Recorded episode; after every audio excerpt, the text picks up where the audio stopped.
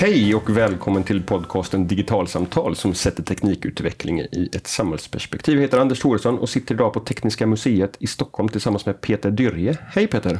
Hej! Du har varit producent för, en av producenterna för utställningen Play Beyond Play som ni invigde här under våren. Vad är det för något? Det är en utställning om eh, digitala spel och spelkultur och spelande Eh, som vi har tagit fram här. Och eh, vi eh, visar dels eh, föremål från våra samlingar och vi diskuterar väldigt många av de här frågorna som dataspel engagerar hos folk. Det här med, hur är det med dataspel? Är de farliga? Och kan man spela för mycket? Är det, är det socialt eller kanske rent av socialt? Utställningen bygger på forskning som vi har bedrivit här på Tekniska museet under de senaste åren. Forskning som visar att spel inte bara är socialt som spel alltid har varit, vad även dataspel är det, utan det är även någonting som föder väldigt mycket kreativitet. Var, varför känns det här som ett ämne som överhuvudtaget är, är intressant för Tekniska museet att bygga en utställning kring? Alltså dels är det ju så att spelen har, det har hänt mycket i spelvärlden. Alltså spelandet har exploderat. Alltså vi spelar väldigt mycket mer dataspel idag än vad vi gjorde för 10, 15, 20 30 år sedan. Alltså, idag går ju alla omkring med en spelkonsol i fickan, så är det ju. Eh, och det gör ju att det blir mer relevant för oss att prata om spel som en del av tekniken. Det är även så att den svenska spelindustrin är ju väldigt framträdande internationellt sett, vilket också gör det intressant för oss att titta på det här med, med dataspel. Mm. Um, jag ska börja med sportfråga. Vad är du mest nöjd med i utställningen? Oj, eh, vad är jag mest nöjd med i utställningen? Jag är nöjd med eh, att få visa ett antal av våra föremål som eh, vi inte alltid visar och som är ganska unika, som till exempel Saab D2. Vad är Saab D2? Saab D2 är Sveriges första transistorutrustade dator, som dessutom är den dator som det första svenska dataspelet gjordes på. Så det, det, visar vi här i utställningen och eh, man kan även spela en emulering av det spelet. Men, men Saab D2, det låter som någonting som kommer från, från eh, det militära. Var, var, var, varför gjordes en, ett datorspel på en militärdator och när i tiden pratar vi om? Det var 1960 och eh, själva datorn gjordes som en prototyp för en omborddator till det som sen skulle bli Viggen. Okay. Eh, och man tog fram då det här dataspelet för att sälja in datorn hos höga befäl inom försvaret. För att visa vad en dator är? Vad den kan göra helt enkelt. Och det blir väldigt lätt att, att förstå när man får som en grafisk eh, demo så kan spela lite grann själv. Det engagerar, det roar och eh, då känner man väl det att då får vi med dem på, på banan så att säga. Mm. Så det är en av de sakerna som du, som du tycker är, är kul att kunna visa för era besökare? Det tycker jag är kul. Jag tycker det är kul också att vi eh, kan eh, sätta igång, förhoppningsvis sätta igång en, en diskussion kring spel. Eh, det här med kreativiteten, det här med sociala, alla de, här far, alla de här farhågorna som finns kring spel och egentligen alltid har funnits kring dataspel. Från det att arkadhallarna dök upp och redan där fanns ju en farhåga kring, och då handlar det om den sociala miljön där, där man spelade dataspel. Att det var rökigt, det dracks alkohol skadligt för barn. Det mm. pratades även om att det fanns vuxna som försökte hitta unga för sexuella kontakter och sådana där saker. Det fanns väldigt många olika typer av diskussioner kring, kring de här miljöerna. Mm. Vilket sen då resulterade i automatspelslagen som i princip förbjöd arkadhallarna. Mm. Eh, hur, hur, mycket handlar den här utställningen om att, att hjälpa vuxna idag att förstå vad datorspel faktiskt är för unga? Att hjälpa till att sätta in de här i, i, i liksom en, en nutida kontext och, och, beskriva och förklara? Ja, alltså vi, vi hoppas ju att det kan utgöra någon form av diskussionsunderlag över generationerna. Så mm. att hit kan en barnfamilj komma och sen så kan man gå hem och föra de här diskussionerna tillsammans kring spelande och liksom, vad är en rimlig nivå? Kan man spela för mycket? Och vilka regler ska vi ha i, i våra hem och, och så. Mm. Eh, utställningen är uppdelad i tre stycken övergripande teman. Vilka är det? Ja, det första temat det handlar om hur använder vi dataspel? Hur konsumerar vi spel? Det handlar inte bara om att man spelar utan även att man tittar på när andra spelar. Eh, det finns ju Youtubers eh, som man tittar på när de spelar igenom spel, men även e-sport som är gigantiskt stort. Så det, det handlar om, om, hur vi konsumerar spel och hur vi har konsumerat spel under spelhistorien egentligen. Mm. Sen kommer man in en annan del som handlar, tar upp den här oron just kring spel. Det som, det som skaver, det som oroar. Dataspelsberoende och vad, vad spelaren exponeras för när man spelar eh, spel och när man spelar online-spel inte minst och spelaren exponeras för där. Den, den oron som finns hos framförallt vuxenvärlden idag kring, ja. kring olämpliga kontakter och, ja, och så vidare. Ja, i, precis, i, och i, näthat och trakasserier mm. och hela den biten, mm. absolut. Mm. Och sista delen det handlar om hur styr vi spelen? Hur kommunicerar vi med datorn när vi spelar? Vilken teknik eh, har utvecklats för att vi ska kunna kommunicera med de här spelen och även göra att spelen känns realistiska. Va? Liksom, mm. Har vi en flygsimulator då vill vi kunna, då vill vi kunna sitta med en, en joystick va? Mm. och spela. Människo-data-interaktioner, alltså hur, ja, hur den, ja, hur, precis. Hur den och där vi tittar även på vad är det senaste idag där vi har ögonstyrning och eh, rörelsestyrning och HoloLens och, och, den biten som man också kan spela här. Mm. Eh, hur, hur, hur, väljer man ut att det är just de här tre temana som känns relevanta att, att diskutera kring, kring datorspel i en utställning? Ja, den första delen, den om, om den sociala biten och kreativiteten och hur vi har spelat och konsumerat spel. Det, det är ju väldigt mycket en konsekvens av det forskningsprojekt vi har drivit här mm. under, under tre år. Som, som, man kan säga att det är ett, ett nedkok av den forskningen. Och den andra delen, där kände vi att vi, vi behövde diskutera de frågorna också i och med att det är någonting som engagerar många människor. Det finns en stor oro kring dataspel och allt det här runt omkring spelen och sådär. Och dataspelsberoende och hur mycket tid man lägger på det. Så vi, vi kände att det, det vill vi ta upp också. Eh, för att just kunna vara ett diskussionsunderlag i, i familjerna. Eh, sen den sista delen, den är ju också väldigt föremålstät och vi vill kunna visa våra föremål. Vi vill, eh, alltså den är ju väldigt, där tittar man väldigt på tekniken och vi är ett mm. teknikhistoriskt museum. Alltså vi mm. känner att det passade oss väldigt bra. Eh, plus att vi tar upp den typen av aspekter kring hur kan, vi hur kan man spela om man har helt andra funktionsförutsättningar? Mm. Och, eh, vad resulterar den här mångfalden av olika typer av spelkontroller för den som är har, har andra funktionsförutsättningar, kanske flertalet. Va? Att det, det finns någon form av teknik som kanske passar alla, även om alla inte kan använda all. Mm, ja. Precis. Eh, det vi, innan vi sätter oss ner och pratat, mm. pratade nu, gick igenom, det är den första etappen av den här eh, mm. eh, Play Beyond Play. Och etapp nummer två öppnar i höst. Ja. Kan du hinta någonting om vad besökarna kommer få se då? Ja, det kommer väl handla lite grann om eh, tekniken bakom spelen. Det kommer vara spännande miljöer och resten får ni upptäcka i höst. Resten får vi upptäcka i höst, jag förstår. Eh, Tekniska museet är, är, också väldigt drivande i det här med att, att få barn och ungdomar intresserade av tekniken. Ni arrangerar barnhack och, och scratchkurser och, mm. och så vidare. Eh, har den här utställningen någon, någon roll i det sammanhanget också? Mm. Finns det en liksom förhoppning om att väcka ett teknikintresse genom att bygga en utställning om dataspel? Ja, alltså vi erbjuder ju också eh, skolklasser att komma hit och lära sig programmera dataspel. Så vi har en egen, i utställningen har vi ett litet klassrum där, man, okay. där vi har som undervisning kring den typen av, av innehåll. Mm. Absolut. Vad får man prova på där? Där får man prova på att eh, programmera spel till padda och smartphone. En, en del av utställningen är gjord tillsammans med det svenska spelundret och, och, och företag som är representerade där. Ja, alltså vi har ju tagit in kunskap naturligtvis ja. från dem, absolut. Mm. Ja.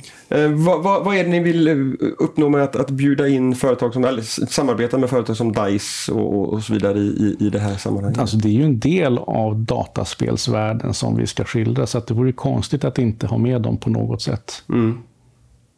När, man jobbar eh, med, med, det här, med, med de här sociala bitarna i mm. spelen som, som är en väldigt viktig del av hur unga idag konsumerar spel. Mm. Men som vuxenvärlden kanske många gånger har, har svårt att faktiskt förstå. Det här att e-sport, det är, är inte konstigare att titta på en, en e-sportsmatch än att sitta på, på Friends Arena och kolla på landslaget egentligen. Mm.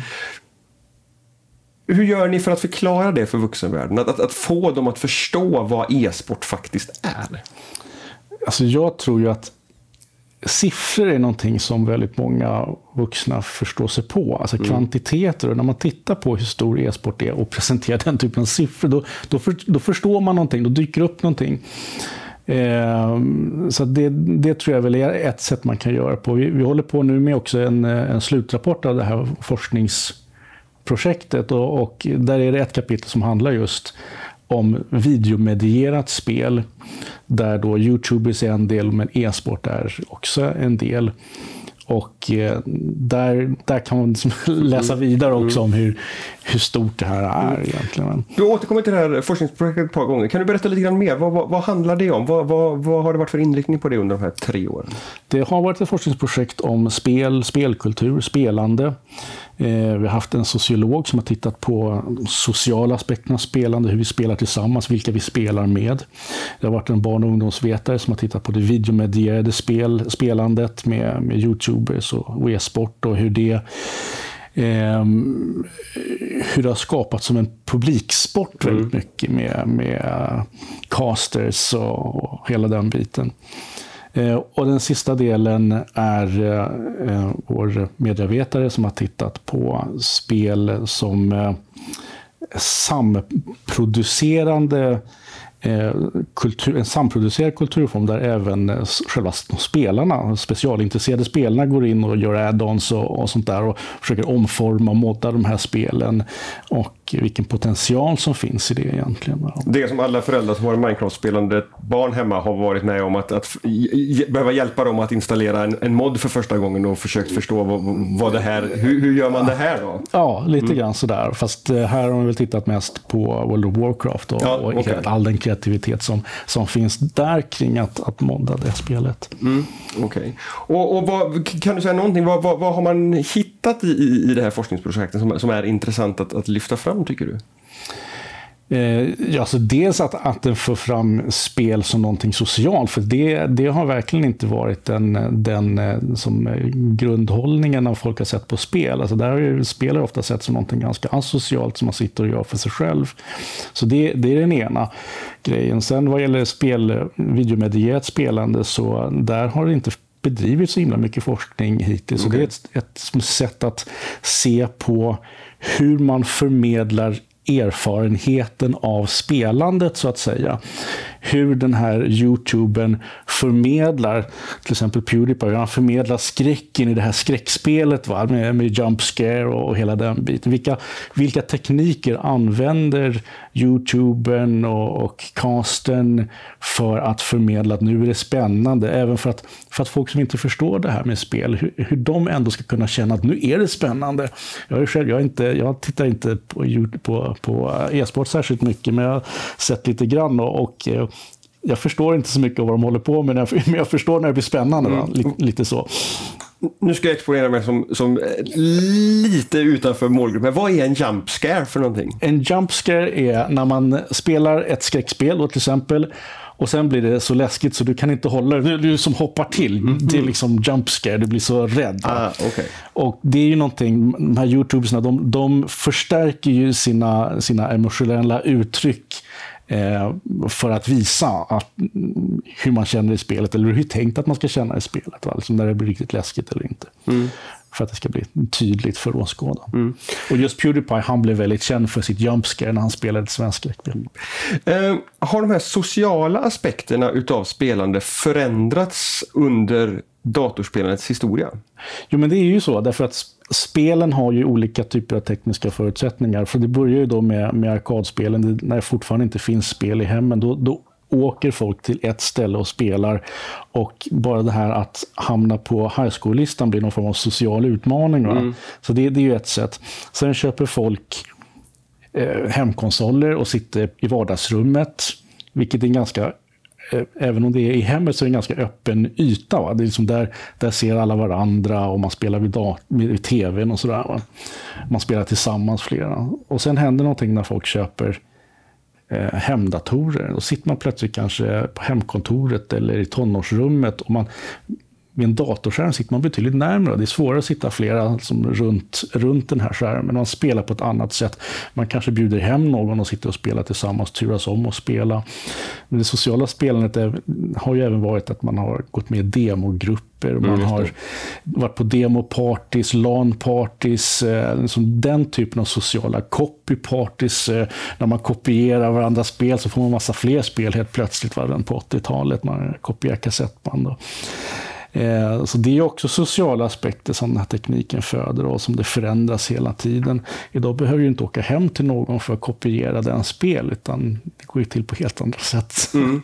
Och där jag också har sett hur, hur min sons och hans kompisar, de bestämmer sig för att de ska spela och sen åker de ibland var och en hem till sig. Ja, ja. Och, och sen ko- kopplar upp sig och umgås den vägen istället. Och för dem är ju Precis. det här en, en, en, ett helt naturligt sätt att, att faktiskt umgås på. Precis, så är vi sociala idag genom spelen. Va? Att Mm. vi sitter på olika ställen och vi kan sitta på helt olika ställen runt omkring i världen och vara sociala och spela med varandra och ha spelen som den här sociala, det sociala fokuset så att säga. Just det. Uh, Metoo-kampanjen eh, syns också eh, ut, utifrån den, den del som handlade om vad som hände i spelens värld.